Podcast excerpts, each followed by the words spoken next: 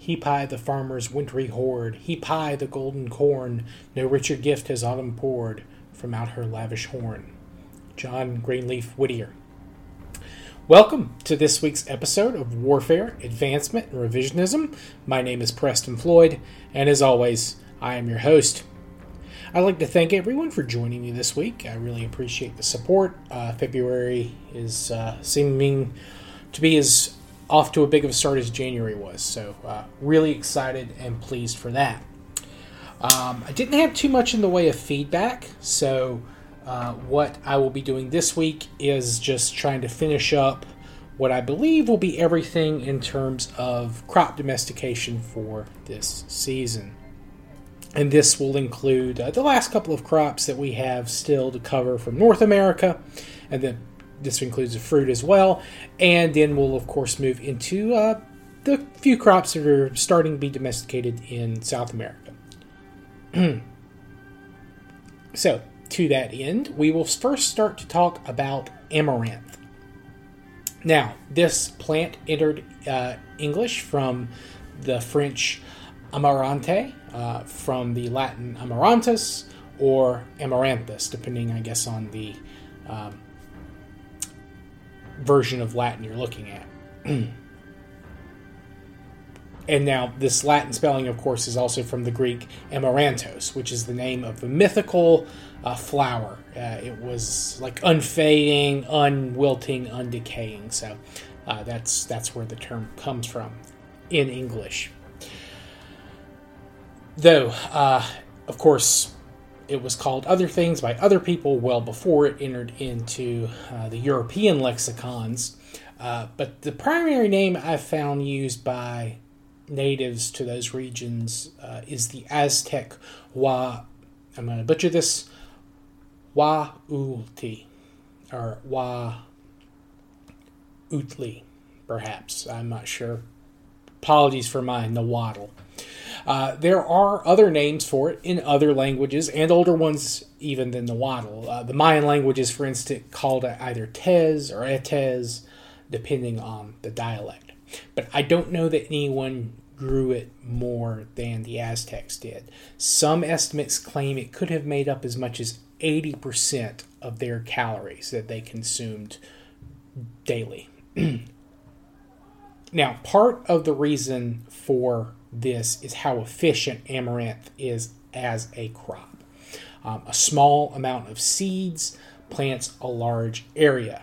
Uh, I think um, I think if everything is you know goes well, you have healthy seeds, you have healthy soil, you have you know close to ideal temperatures and weather. Um, you can plant uh, one kilogram of seeds uh, for uh, a hectare, and this yields um, a very high amount of seed. So basically, you get a thousand kilograms uh, or more per uh, per hectare. Now, amaranth is making a little bit of a, a comeback. It's gaining popularity as like a health or a superfood. You know, that's one of those big um, fitness trends that they try every so often. Like, oh, this this plant is the secret to health and this is why our ancestors were so healthy and yada yada. Even though you know these are gross simplifications and usually that's not why our ancestors were that healthy and in fact our ancestors are not that healthy uh, comparatively in terms of nutrition. Um, it's maybe some other factors that make them maybe healthier than us in some ways but again in many ways they're not. But that's kind of getting off topic, uh, at least for now. Uh, but that is not to say that amaranth does not have you know useful properties in a crop and ones that make it uh, very effective and useful here today um, it is gluten free uh, which is something that you know more and more people at least here in the americas in america the usa uh, and canada too for that matter i believe are becoming more and more gluten intolerant Now you also have um, it's it, these uh, the crop has a lot of dietary minerals, um, calcium, magnesium, things like that.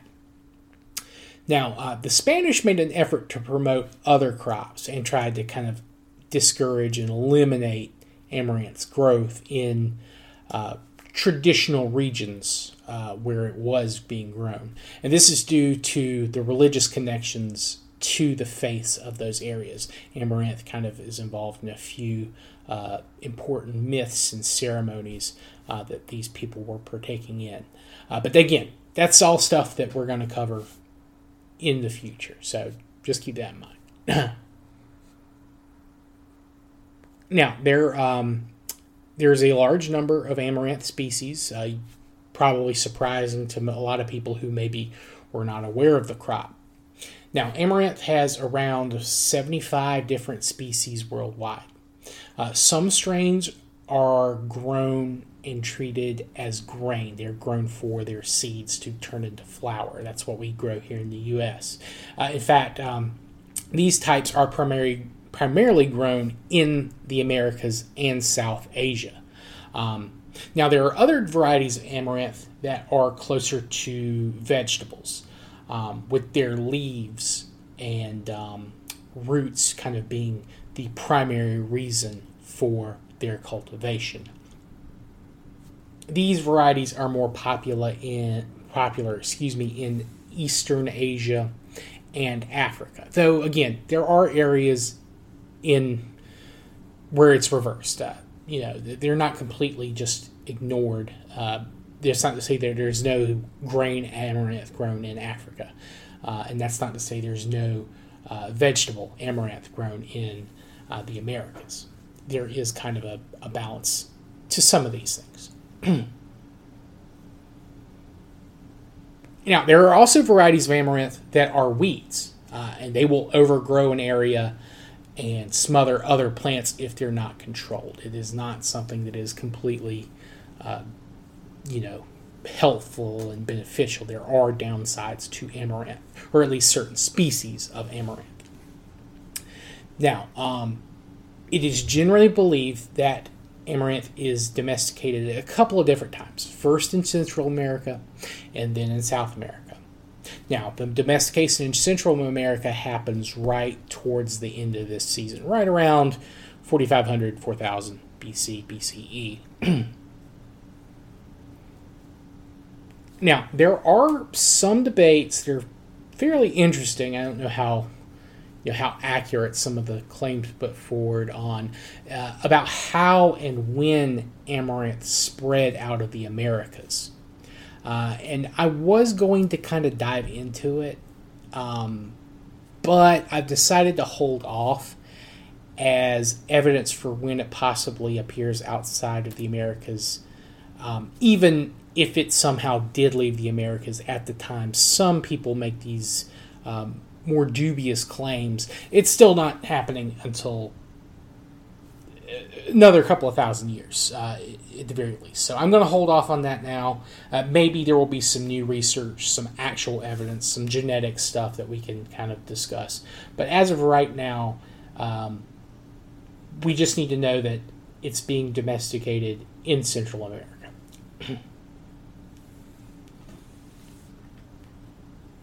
and that leads us into another uh, piece of domestication that's happening uh, at around the same time, and that is the first uh, fruit trees domesticated in the New World, and that is uh, the avocado trees. Um, now, the avocado uh, derives from the uh, Nahuatl language, again Aztec.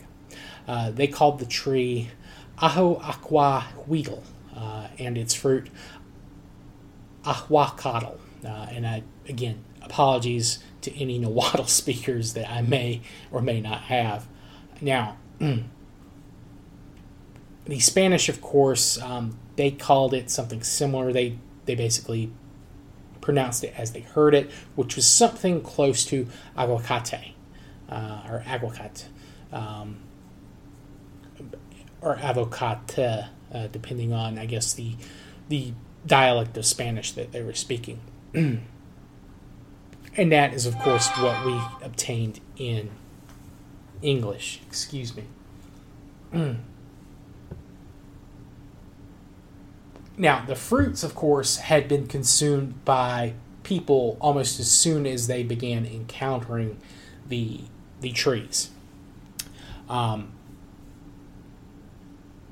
and this, uh, but the domestication probably didn't start to right around 4000 BC, uh, is when the the earliest evidence of um, purposefully like planting and growing the trees began.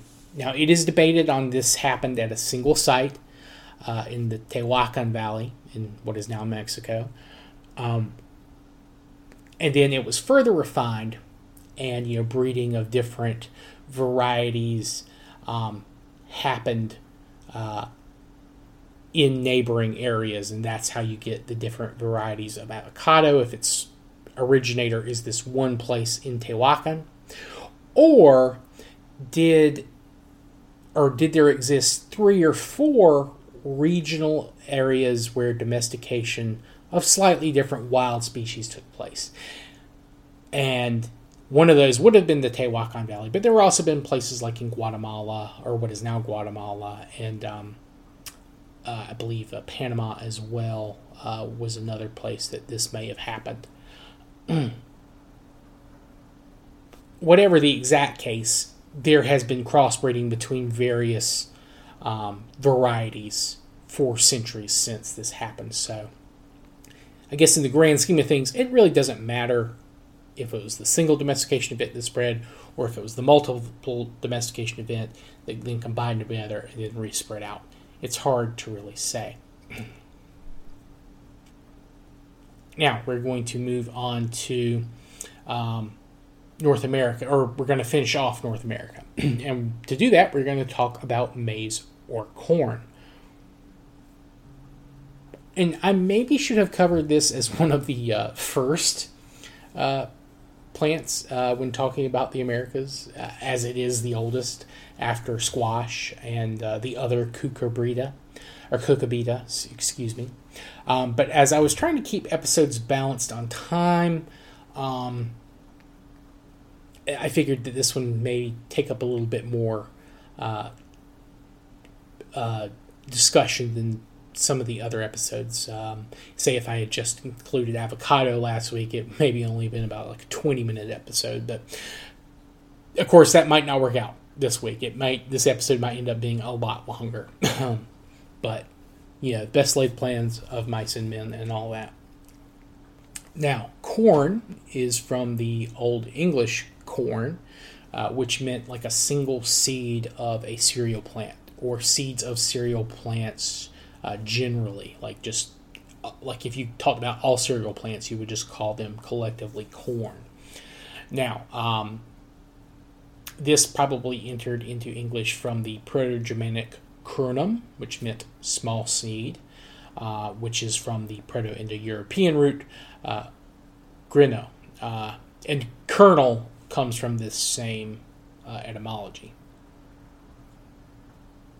like a kernel of corn uh, that type of thing. Now, early colonists from Britain, when they got to the Americas, um, they would call the plant Indian or turkey corn. Um, now, of course, as time passed and the colonists uh, and their descendants adopted to growing the plant, um, the superlatives were, were dropped and it just became known as corn. Now, the uh, the name maize, uh, which is another term that you'll see a lot of people use for corn outside of America, uh, it is a Latinization of the Taino word maíz. Uh, it literally means life giving seed. And virtually every native language family has their own term for the crop. Um, and I, I already touched on the area where the plant was domesticated, I think, last season. Uh, but, that, as, but as of now, the evidence shows that it was along somewhere along the Balsas River, River Valley where the domestication of maize began. And this involved planting and crossbreeding four different strains of wild uh, Zea ancestors known as uh. And uh, when I say Zea, um, that's the, the scientific name for maize. It's Zea mays. Um, Zea, of course, is the Greek word um, that was actually used as uh, for spelt uh, that we talked about for the European crop. So they it, it also is related to uh, giving life. Um, so it's it's kind of a redundant scientific name. It's uh, life giving maize. So life giving, life giving seed essentially is what the scientific name means. And uh, the, the term uh, is like the wild maize strains, uh, which still exists in certain places. Uh, and they do not look at all similar. Uh, if you were to look at a wild teosinte and, of course, modern corn, you would have no idea how closely related they actually are. Now, of course, when they first started planting these wild strains, um, they did not realize that they would be able to manipulate them in much the same way that the people first planting uh, barley, rye, things like that. They obviously didn't know um, how you know easily and how radically altered these plants can be, um, and um, we've you know discussed earlier. You know, as time goes on and more understanding control of plants emerge, um, eventually this starts to give rise to newer and uh, more diverse breeds of plants. So first, of course, they're trying probably to increase um, the size of either the kernels or the amount of kernels um, or seeds that these plants are producing. And then later, as time goes on, you know they're they're probably trying to, you know, uh, get strains that are more suited to uh, different environments, uh, environments neighboring uh, the ones that they're you know naturally found in. and again, this is a process, and um, for a few thousand years, um, the maize being grown um, is a tropical plant and will remain so. It won't move into North America for, for quite a while. And even today, with even more cold tolerant strains, they're still limited in range to you know where they can be grown in uh, the U.S. Um, and um, they have to be planted. Even these cold tolerant strains, they have to be planted early in the spring. Um, otherwise, they're not going to survive. In some places, uh, you know, that long uh, into the year. So, if you want a healthy, uh, abundant harvest, you need to plant, plant corn early. At least, uh, the more north you go, the earlier you have to plant it. Uh, also, um, part of this as well is not just weather uh, susceptibility. Corn is also extremely susceptible um, susceptible to fungus. Um, in some cases, more susceptible, I think, than some other um, grasses and grains. But um, you know, it, further north, uh, funguses uh, can grow. At least the ones corns are susceptible to, they can grow uh, in a lot of different places, and in some cases, they grow better in I think colder uh, environments. Now, corn will will be able to be exported to the south, and this does happen in a couple of ways. Um, the first of these diffusions happens this season, sometime between 4,500 and 4,000 BC, uh, where it will reach the western side of the Andes uh, Mountains and a number of people will start growing it there. However, it isn't grown in vast quantities, at least from what we can tell from the archaeological record. And this is true even as time goes forward. Um, um, and a lot of the harvests of corn are believed to be tied to, um, or at least a lot of the harvests of corns are believed to have been earmarked for the creation of alcoholic beverages like chicha, uh, which is, I believe, uh, the one that is the term uh, in Mexico for uh, corn uh, beer, corn liquor. Um, and these types of beverages are used much like beer in Mesopotamia and wine around the Mediterranean basin. Uh, the um, so this uh, this beverage is used as not just a social lubricant, but also for religious purposes. So a lot of what uh, corn was grown in, at least at this first stage of diffusion, um, was grown in areas that it may not have been best suited to. But it was grown because it was so uh, versatile and useful for creating, you know, this this great alcoholic beverage. Um, uh, now, when it comes for you know uh, foods to survive on, the South Americans have plenty of their own domesticates to survive on. So this special crop from far away, this this maize, um, you know, it it's not surprising that they maybe don't necessarily keep it around, you know, in large amounts. You know, aside from just the religious and social aspects of said crop. And speaking of, of course, uh, domesticates in South America, it is time to move on to discuss those crops arising in South America. Now, we already discussed beans last week, uh, and it does appear now that there was two domestication events uh, in the Americas. Um, one in Mesoamerica and one kind of in the um, Andean highlands uh, with beans. Now, uh, from genetic tests, it does appear as if a lot of the Andean or South American beans eventually got um, kind of crossbred with the Mesoamerican bean, which led some to believe that the Mesoamerican bean is the originator. But again, there have been earlier uh, finds since then that kind of disprove. Uh, no, there was a separate domestication event, and it kind of got subsumed by the um, more dominant variety of the um, Mesoamerican beans. But uh, that's happening kind of at this point in time.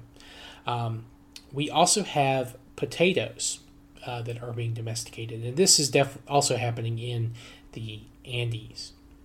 Now, uh, etymologically speaking, uh, potato comes to English from um, the Spanish patata, uh, which itself, um, I read a couple of different explanations for you know how it came about. Uh, some claim that the Spanish word is just from the Carib language, uh, the one I think they said that was initially spoken on Haiti, uh, which was batata. Although I did read also uh, that it was a combination of uh, a Taino word, also batata, and uh, the Quechua, which was one of the languages in um, uh, now what is Peru and um, Ecuador, um, Papa. So it was pa. So it was a combination basically of um, the Taino word uh, and the Quechua word. Uh, I'm not sure which is correct. Um, I will say that the Carib slash Taino word, uh, batata, means sweet potato, and the uh, Quechua word is more of a what we would consider like a normal potato. Um, but regardless, what uh, the origin in English is the same. It comes from the Spanish, who either got it from one native group or another. It's not a term they invented wholesale out of you know, thin air. and that leads us to something that's you know again we talked about sweet potato and potato uh, there are an extremely large number of potato varieties um, there's over 5000 different varieties um, and if you live on the you know uh, west coast of south america uh, you'll run into quite a large variety of these worldwide i think a lot of the ones grown outside of south america are variations of um, or descended from varieties from uh, I think what is now modern Chile, and that of course again we'll get into this more in more detail later. That did become a problem. Uh, being so reliant on one specific strain of potatoes kind of does set you up for disaster if there's a specific blight or disease that affects one variety of potatoes.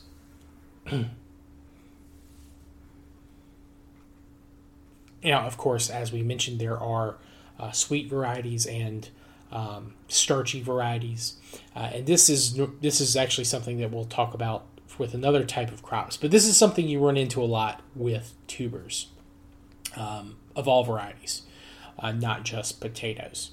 So, um, the potato's value and uh, importance cannot be overstated in terms of um, um, nutrition, cultural significance. Like this isn't something that's extremely important to people uh, living on the western coast of uh, South America uh, for pretty much all their history. Like their their local variety of potato is important, in addition to whatever else is nearby them as well.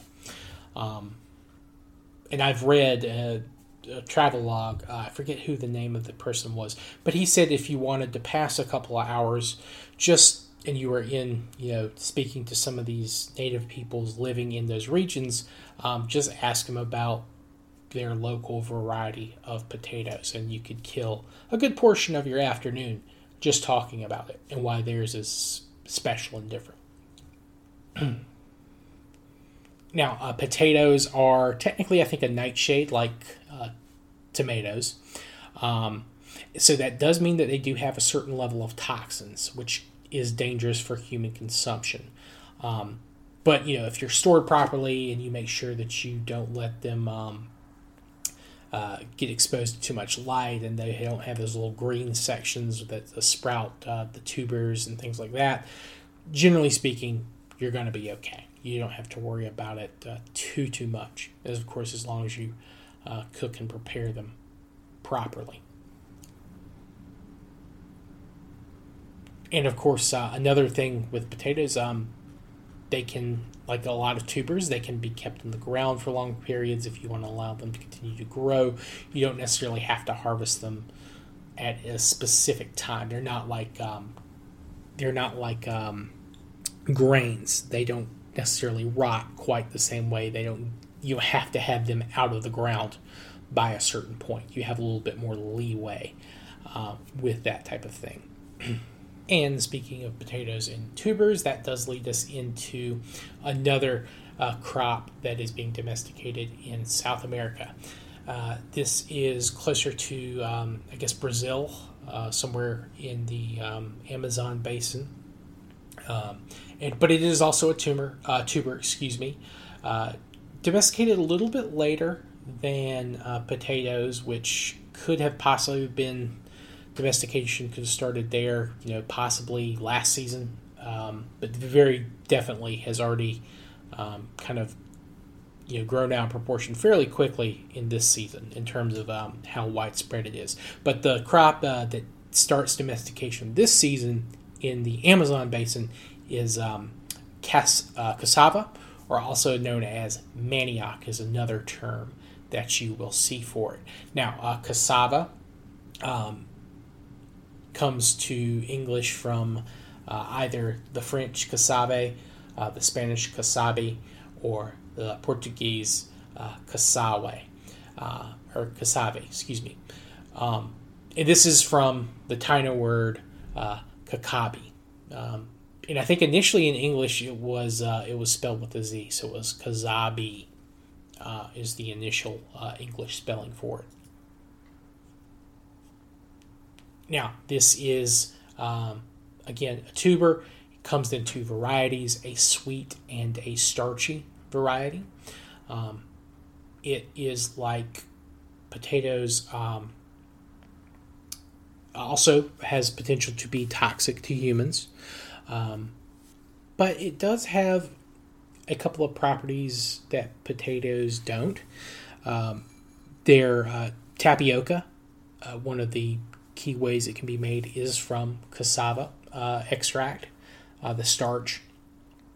Um, and that was used uh, not just for human food, but also animal feed, uh, which, uh, of course, there's no tapioca from potatoes, at least as far as I know. Uh, obviously, you have mashed potatoes, but that's not really kind of the same thing. But if anyone is aware of a potato version of tapioca, please let me know. I'd be very interested in reading about it. Uh, also, I believe that the uh, the leaves for cassava uh, can also be used um, more uh, can be used for uh, more purposes than potato leaves and uh, flowers can be. Um, of course, you can also use it to make bread, much like potatoes. Um, so cassava is kind of like the uh, eastern uh, South American variety of potatoes, and today it's grown uh, well outside of South America. It's kind of a it's a very important crop in West Africa. I think it's the most grown crop um, over all of the West African nations. Uh, it's it's a very important um, uh, famine food uh, when you know when things are uh, very desperate. It's a very good crop um, to to kind of have as a backup to what you maybe uh, are used to in terms of um, food variety. Um, although I do think there are some situations where uh, people will essentially risk eating the more toxic varieties um, in times of famine. So just keep that in mind. Cassava can be dangerous, and it is more dangerous, I believe, on the whole than potatoes. Though how you know how great that danger actually is, especially these days, I, I can't really say. Um, but uh, this is this crop is again it is domesticated slightly later than potatoes. Uh, next, we have uh, chili peppers, uh, or just chilies, depending on you know if you're a stickler for that kind of thing. Um, now, these are actually one that was domesticated in a couple of different places. I think right now the earliest evidence shows that they were um, first being consumed uh, wild uh, in again the highlands of the Andes, somewhere between uh, the Peru Bolivian borders in modern day. Uh, and this is one of the regions where you see a lot of um, early agricultural activity in South America. Uh, but uh, interesting to note that uh, chili peppers don't really show up kind of in the archaeological record till about uh, 7500 BC. Uh, and it will take another couple of thousand years before their domestication starts right around 4,500 to 4,000 BC. Uh, so they may not have been very popular, or they may have just been something that uh, was eaten on uh, occasionally, uh, not something that you'd take the time to cultivate. Uh, but that being said, um, they're very um, useful for uh, a number of things, including seasoning, making food taste better, just in general. Also, uh, I believe um, there is evidence of them being used for possible uh, medicinal purposes, um, or at least parts of them are.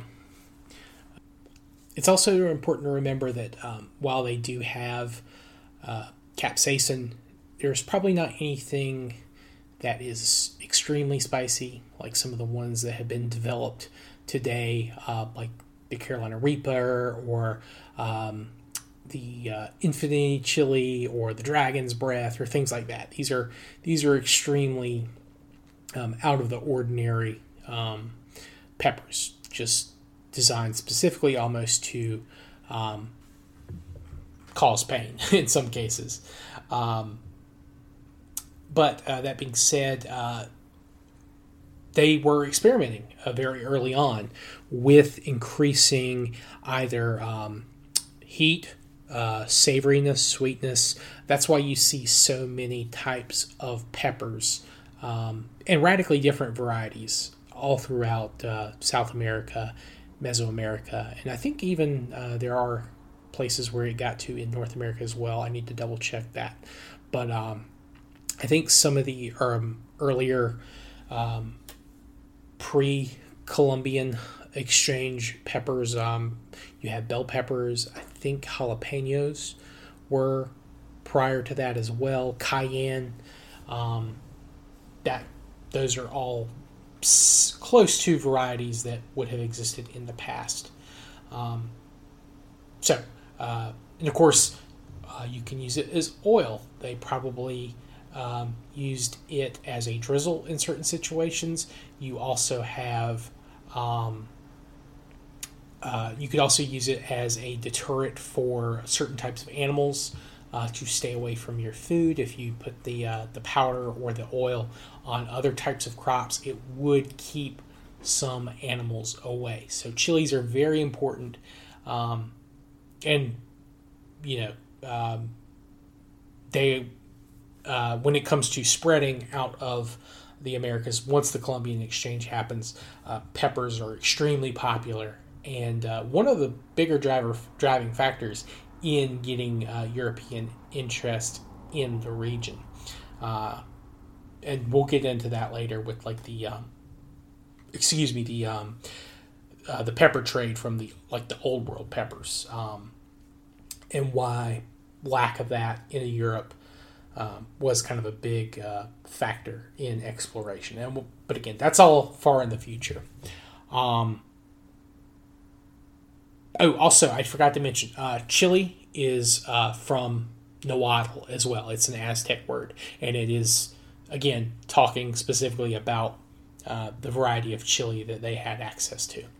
Uh, so that's where we get the term uh, in English uh, from Nahuatl, which, of course, we heard the term from Spanish, which doesn't seem like they um, heard it uh, too differently from what the Aztecs were actually pronouncing it as.